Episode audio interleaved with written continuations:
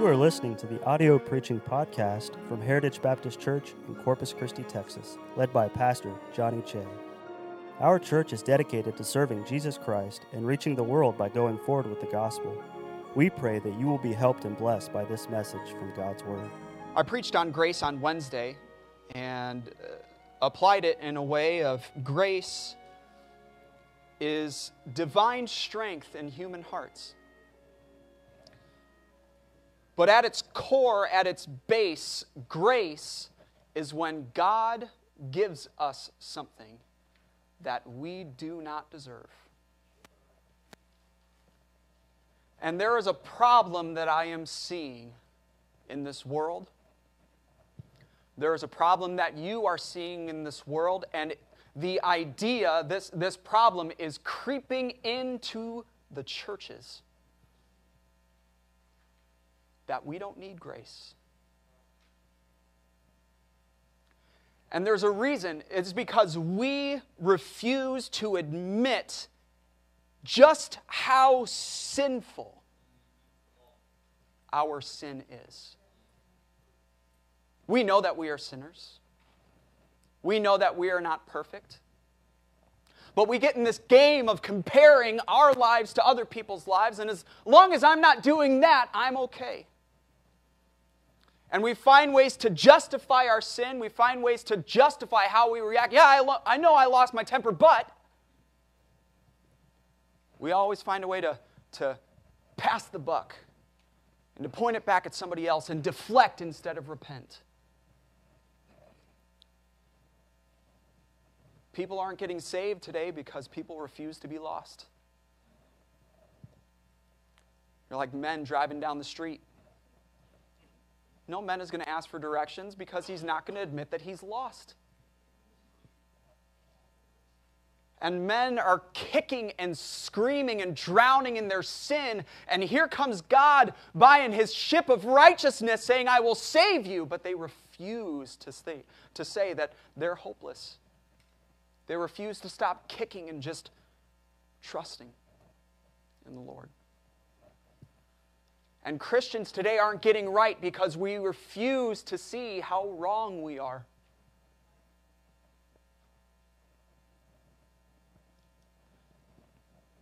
Some things just never change. It's always been that way.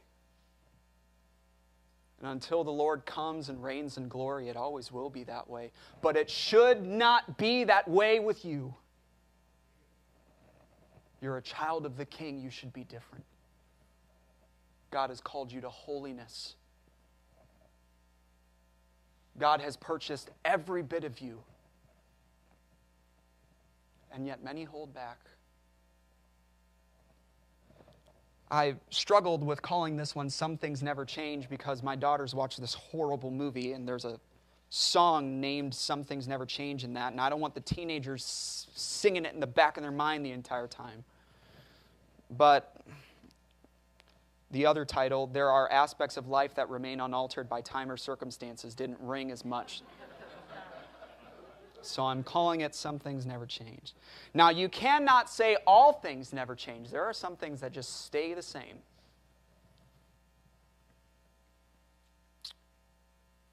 And praise the Lord for that. There are some things that do change, though. I was born in 1991.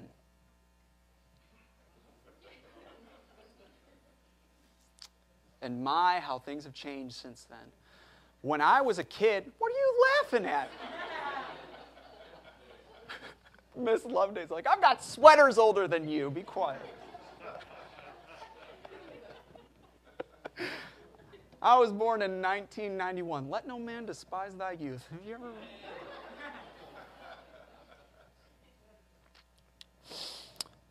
You know, when I was a kid, kids played outside. Now everyone plays inside. Kids' thumbs are huge. I don't play thumb war with kids. It's, they win every single time. But you, you can wear these goggles and you can imagine in your living room that you're throwing a football. You can go outside and do that. And the graphics are a lot better. I watched Looney Tunes.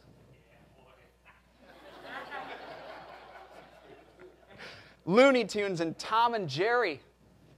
All those good things. But today, I mean, what was PG back? What was PG? To, what's PG today is R back then. Kids got spanked in school. I remember going into the principal's office and he had three different sizes, three different sizes of paddles, depending on how big the kid was. I remember, I remember it, yeah. So you would walk in and you would be like, Am I the small? Am I the medium? Don't, don't let me be the large. I remember a time in, in um, in orchestra practice where the principal, who was also the, the orchestra director, yeah, you go to my office and get my paddle. And he paddled the child in front of the entire band.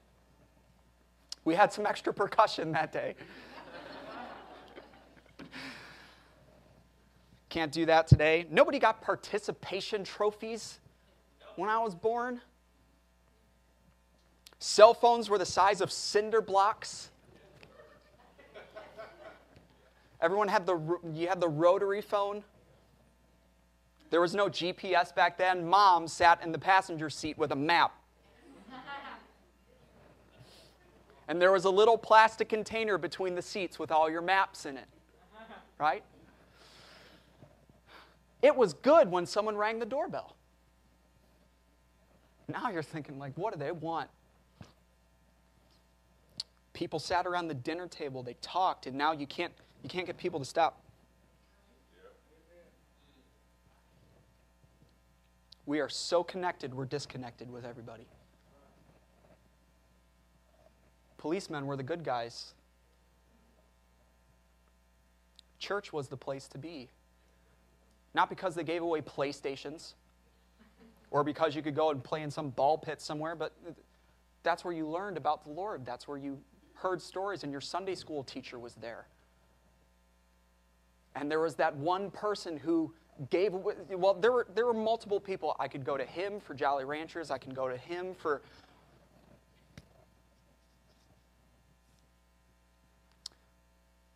my how things have changed forget about since when i was a kid how about just when this year started to where we are now used to shake hands now everything is all around this world, there are, there are old men. Sonny, look me in the eye when you bump my fist. I want to get back to handshaking. When you sneezed at the beginning of the year, people would say, God bless you. Now they give you the death stare. I saw somebody, I saw somebody the other day in a, in a store with their mask on, and they go, they bring their mask down to, anyways. A lot of people singing Onward Christian soldiers at the beginning of the year are now singing online Christian soldiers. Why go to a pew when you can sit on the couch? My, how things have changed. But praise the Lord, there are things that never change. I haven't watched them, but as far as I know, the Cowboys are still terrible.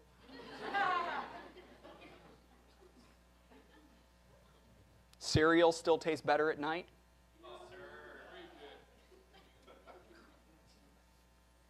God is still on the throne. And God is still good. And God is still God. And His word is still true. Still inspired, still preserved, still powerful, still sharper than any two edged sword. It'll cut you coming and cut you going. Still profitable. This story that, was, that we just read was written 5,000 5, years ago took place some 5,000 years ago, and it is still, still just what we need today because some things never change. I want to bring out three elements of this story that are going to show us that some things never change. And wouldn't you know it, they, have, they all have something to do with God. If you want stability in your life, if you want to be rooted and grounded in your life, stop trying to build your life upon unstable things. Stop trying to build your life upon people who are just as unstable as you are. Stop trying to build your life upon circumstances that can change. Build your life on what's solid. And there are only two things in this life that are perfect enough to never change, and that is God and His Word. If you want to make it through this life without crumbling, build your life on what is solid. Forever, O Lord, thy word is settled in heaven. Don't add to it. Don't take away from it. Don't insert your opinion. Don't water it down. Stop rewriting God's word and reread God's word. Talked to a man last week. Do you still use the King James Bible? Yes. Why do you force people to use the King James Bible? I said, I don't force people to use the King James Bible. I said, but as a pastor who is supposed to lead a church that is the pillar and ground of the truth, when I see other versions that have man's dirty hands stuck into it, I'm going to tell my people, why don't you read the why don't you read God's word and not man's word? I don't understand how people can look at a cup of coffee that is pure, unadulterated, just good coffee. And then you have another cup over here that has sugar and salt and mold and all this stuff that gets put into it, and they look at it and say, oh, it's still coffee. No, no, no, no, no. It's not still coffee. This one is pure, this one is tainted. I don't want a tainted cup of coffee when I can have a real cup of coffee.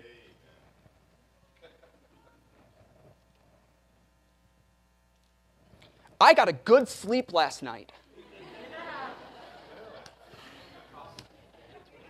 I had two cups of coffee this morning. But I am bothered. I am bothered by the reaction, the complacency, the compromise that we have in this world towards sin isn't wicked anymore and good isn't righteous anymore. It can just all be mixed in. And that's what we see here in this chapter. But God says, I am the Lord, I change not. Jesus Christ is the same yesterday and today and forever. So if what is happening here in this, what God's reaction is in this passage, it's, it's going to be his reaction today. And in this passage of Scripture, we find the population of man just rapidly growing. And in verse 2, we're introduced to this group of people called the sons of God. Now, we don't have the time, nor do we have the reason to debate over who these people are.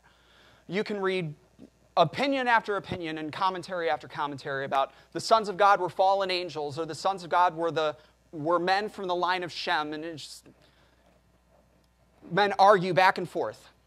And isn't that just what the devil would do? Get us arguing about who these men were rather than looking at what they did. That's the point.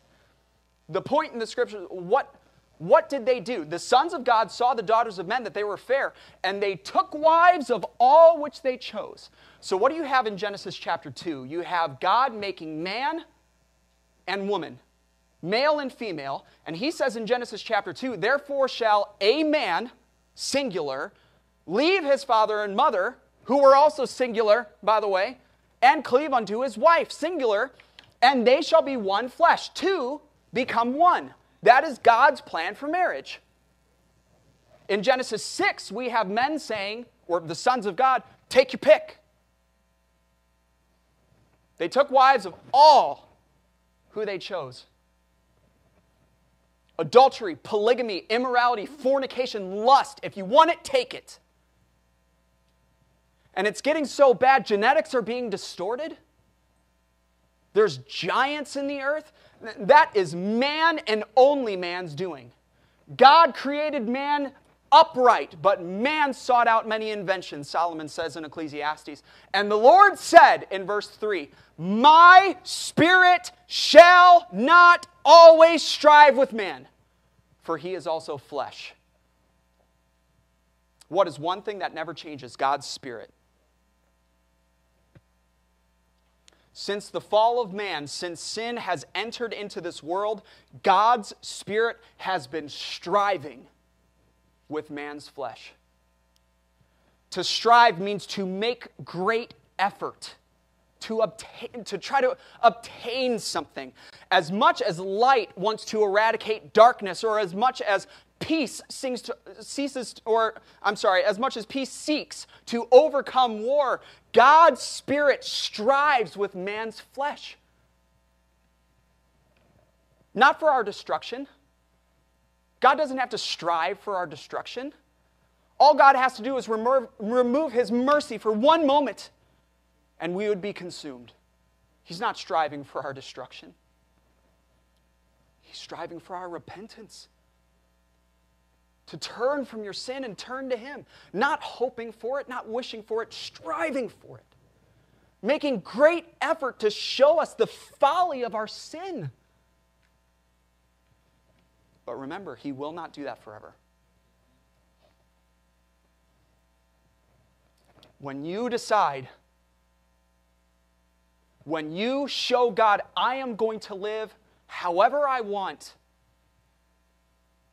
I'll choose what I want to read in the Bible, I'll choose what I want to believe in the Bible, but I'll ignore all the rest. When you show them, I am going to serve myself, I am not going to serve you. And then we expect, you expect God not to do anything about it? You're wrong. said, My spirit shall not always strive with man. Yet are you following?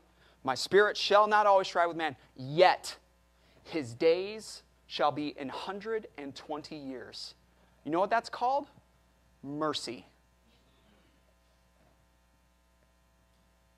I am not going to put up with that forever, is what the Lord said. Yet, I'll give you time. I'll give you time to get it right. Because God is not slack concerning his promise, as some men count slackness, but is long suffering to usward, not willing that any should perish, but that all should come to repentance. But too many people are mistaking God's patience for God's permission. Because lightning doesn't fall, we think we're going to be just fine. We mistake God's mercy for his disregard.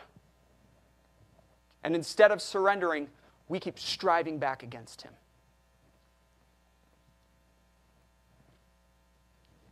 Some things never change. So, first of all, we saw God's Spirit, but now I want to show you God's heart. This is the first time that the word heart is used in the Bible.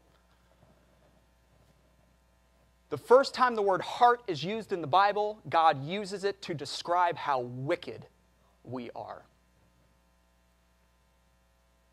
The imagination of the thoughts of his heart was only evil continually.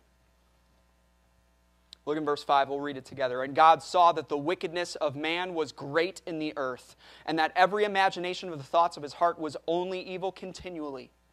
And it repented the Lord that he made man on the earth. Here's the second time that the word heart is used. And it grieved him at his heart. The first two instances of the word heart one is describing how wicked man's heart is, another is describing how loving God's heart is.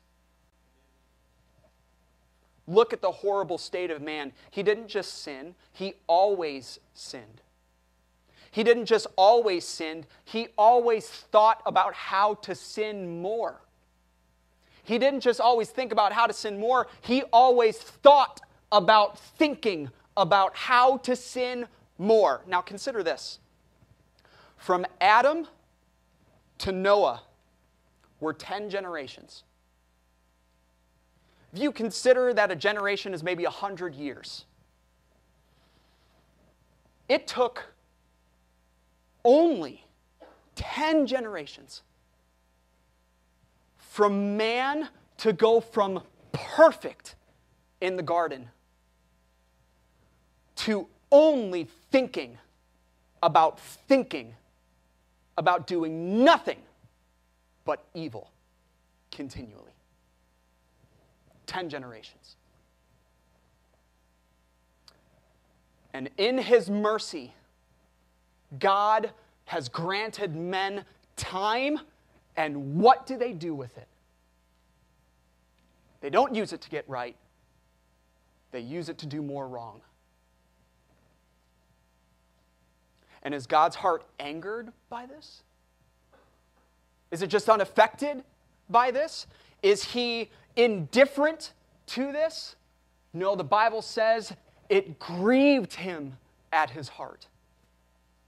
Deep sorrow, a heavy burden, and some things never change. That's why Jesus, thousands of years later, says, Oh, Jerusalem, Jerusalem, I wanted to gather you like a hen would gather her chickens, and you, you would not. How he saw the multitudes and he had compassion on them because they were like sheep without a shepherd.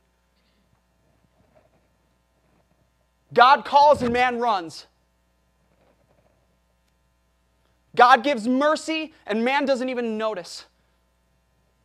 God hangs the sun in the sky and men use its light to sin. God gives us breath in our, uh, in our lungs, and man uses it to curse him and blaspheme him and say, I don't believe your word, and I never will. God gives us a healthy body, and man uses it for fornication. God gives us a mind to think, and man uses it for evil imaginations, and God's heart is grieved. Because that's not why He made us. He didn't make us to serve ourselves. He made us to serve Him. But even though God made us to serve Him, He won't make you serve Him.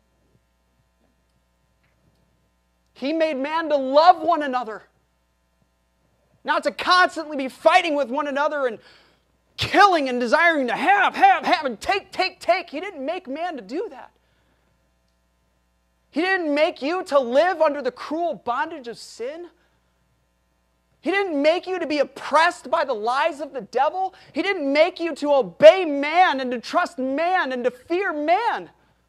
He didn't make you to live in debauchery and wickedness. He didn't make you to watch filth in your home. He didn't make you to live in adultery. He didn't make you to love the world and the things of the world. He didn't make you to be at odds with your fellow Christian and live in fear and live these lukewarm lives. He didn't make you to do that. Where you have just enough of God to hate the world and just enough of the world to hate the Lord. He didn't make you to do that, and yet so often that's exactly what man does. God gives us children, and we abort them. God gives us marriage, but we live in fornication. And we redefine it. God makes us men and women, but we say, no, we're going to do things our way. Men will be with men, and women will be with women. And if you say that you're a man, but you're actually a woman, and you say that you're a woman, but you're actually a man, and even if you're a, ch- we'll teach it in school. And we point our finger at God and say, What are you going to do about it? Now, I know who I'm talking to this morning. Maybe you don't feel that way, but is there not an easily besetting sin in your life that you refuse to let go? And we are just as much pointing in God's face and saying, What are you going to do about it? And He says, My spirit will not always strive with you about it. I'll give you time. God calls us to holiness, we live in worldliness. God calls us to love Him, we love the world. God calls us to be faithful, we neglect. God calls us to give, and we withhold. God calls us to trust in Him for salvation. But we say, I'll, I'll trust my religion. Thank you very much. Have you ever had a salesman come up to you before? There was a salesman in the airport at uh, Bogota, and he wanted to sell me a watch. And he had a kiosk. It's not like he was coming up like, hey. he had a kiosk, and he was selling some of my favorite watches, these Invicta watches. And he said, I want to sell you a watch. Look at these watches. They're automatic and they keep good time. And I want like this. I've got my own. So as long as I've got my own, I don't need yours. And Jesus comes along and says, I want to give you my righteousness. And we look back and say, I got my own.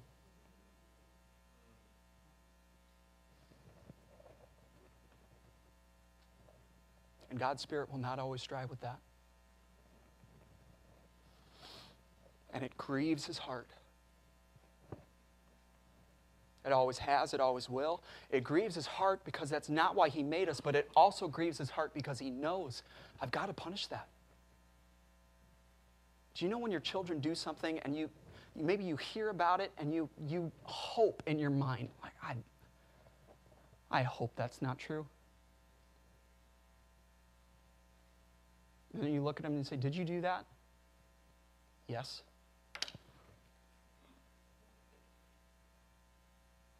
You realize I can't let that go.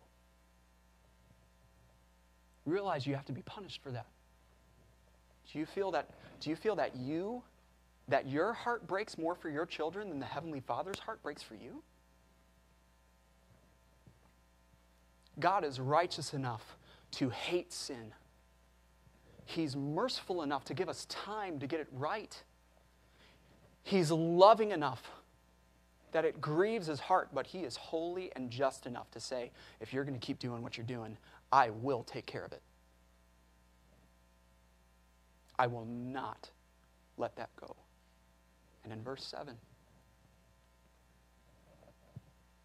the Lord said, I will destroy man whom I have created. That brings God no joy. Lamentations 3 says, For he doth not afflict willingly, nor grieve the children of men. Ezekiel 33 11, As I live, saith the Lord God, I have no pleasure in the death of the wicked, but that they turn from his way and live. But he says, I will destroy man. My spirit will not always strive with them. I give them time and they use it to run from me, and that's not why I made them. And it grieves my heart, but sin must be punished. I will destroy man and the both man and beast and the creeping thing and the fowl of the air. But oh, verse 8. But Noah found grace in the eyes of the Lord. God's Spirit never changes. He hates your sin, He always will hate your sin. If the lightning isn't falling, it's not because He doesn't see it. It's not because he's condoning it. It's because God's heart has never changed. And he loves you and he wants you to turn back to him and he'll give you time. But he must punish sin. That punishment is coming but then God's eyes. Let's open our eyes for a moment here. Look, look around at all of, all of what is happening in our world today the strife and the anger and the violence and the riots and the division. But then just look at nature, the, the storms and the fires. You really think that it's a coincidence when a state in our union says no church, bars, yes, Abortion clinics, yes. Church, no. Fire, fire, fire, fire, fire. Well, I'll tell you, we made Mother Nature mad. How ignorant. There's no Mother Nature, there's Father God. And everyone's telling, well, it's global warming.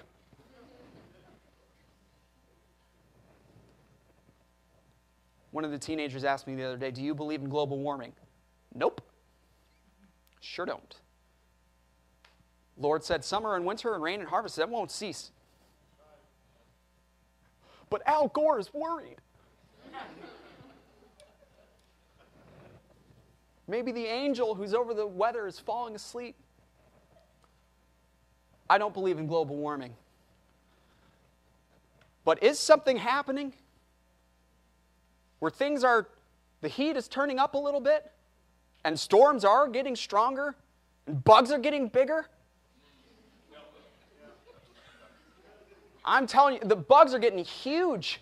I saw a, a water bug. It's not a water bug, it's a roach. climbing out of climbing out of my sink like Godzilla, and I'm Asian. That's big for me. Like, what are these things eating? Like you hear it, like boom, boom, boom. And this pandemic and all these things, not global warming. I think it's godly warning. And he did say one day this earth will burn with fervent heat. So I do not, I don't, it wouldn't surprise me one bit if the Lord was just turning up the dial. Revelation talks, I'm having too much fun. Revelation talks about how one day in a meteor named Wormwood is going to hit the earth. I guarantee you, when God made the stars, He set that thing in order. And He orchestrated everything where it would, it would have a steady course all the way through. It wouldn't hit anything, it wouldn't, it wouldn't slow down. It's going to hit right when He wants it to. What do they all mean? All these, all this strife and anger and riots. What does all that mean? They mean what they've always meant. It is God's merciful reminder my spirit shall not always strive with man. Merciful? Yes. That's right, preacher. That's why America needs revival. No, no, no. The church needs revival. We desperately need it. We must have it. The lack of revival in our time is not because God doesn't want to send it. God wants to send revival more than we want to send revival. The reason the church cannot be revived is because the church refuses to die. You can't revive something unless it's dead. And we refuse to die to our will. We refuse to die to our sin. We kick and we scream and say, I'm going to do things my way. Can't revive that. Sinners don't get saved because they refuse to admit they're dead. And he's looking down at all this wickedness. And even though his hand could crush us in his might, he strives with us in his mercy for our repentance. His heart is grieved daily by his creation living in a way that he never made us to live. He didn't make us to live in rejection and sin. He wants us to live in redemption and holiness. And he says, Although I am not willing that any should perish, sin must be punished, and there is coming a day when God's wrath will be poured out about, upon sin. No, not by a flood, but by fire. That is coming. But throughout it all, don't you see? Don't you see? The whole time that God's Spirit is striving, the whole time that God's heart is grieving, his eyes are searching for someone that he can shed his grace upon. He's searching for someone, and he found Noah. Noah found grace in the eyes of the Lord. It says in chapter 7, verse 1 The Lord said unto Noah, Come thou and all thy house into the ark, for, for thee I have seen righteous before me. Why? Because Noah was righteous? No, because God has always saved by grace. And God has always led by grace. And God has always blessed by grace. And God has always used by grace. Because we don't deserve it. God's Spirit has striven against you and I more than anybody else we have grieved God's heart more than anybody else. But still, He looks down and says, If you humble yourself, I give grace to the humble. We live in a wicked world. Evil men and seducers shall wax worse and worse. 1 John 5 says, We know the whole world lieth in wickedness. What am I looking for today? I'm looking for some Noahs who understand we need grace because we are sinners and we have broken God's heart with our sin and we have striven against Him in our stubbornness and in our rebellion, but we want to be different. We want God to, to shed His grace upon us so that we can show others how amazing He is. We need somebody like Noah who will say, I don't care what everyone else in the world is doing, I'm going to do what's right. I don't care that everyone else is serving self, I want to serve God. I don't care if everyone else is living in fear, I want to live in faith. His spirit is still striving, his heart is still grieving, his eyes are still searching for someone who will say, God, I'm nobody. But give me the grace to live soberly and righteously and godly in this present world. I'll end with this. I've heard many people recently say, I'm looking around and I just don't see God anywhere. Everything's falling apart. Everything's crumbling down, and I just don't see God. I don't see God. I don't see God. I'm looking. Maybe you felt that way throughout this past year. I promise you. You humble yourself, confess your sin to the Lord, say, Lord, I want to do what's right, He'll find you. And He'll use you. Now, let me ask you a question Has God found you in this matter of salvation?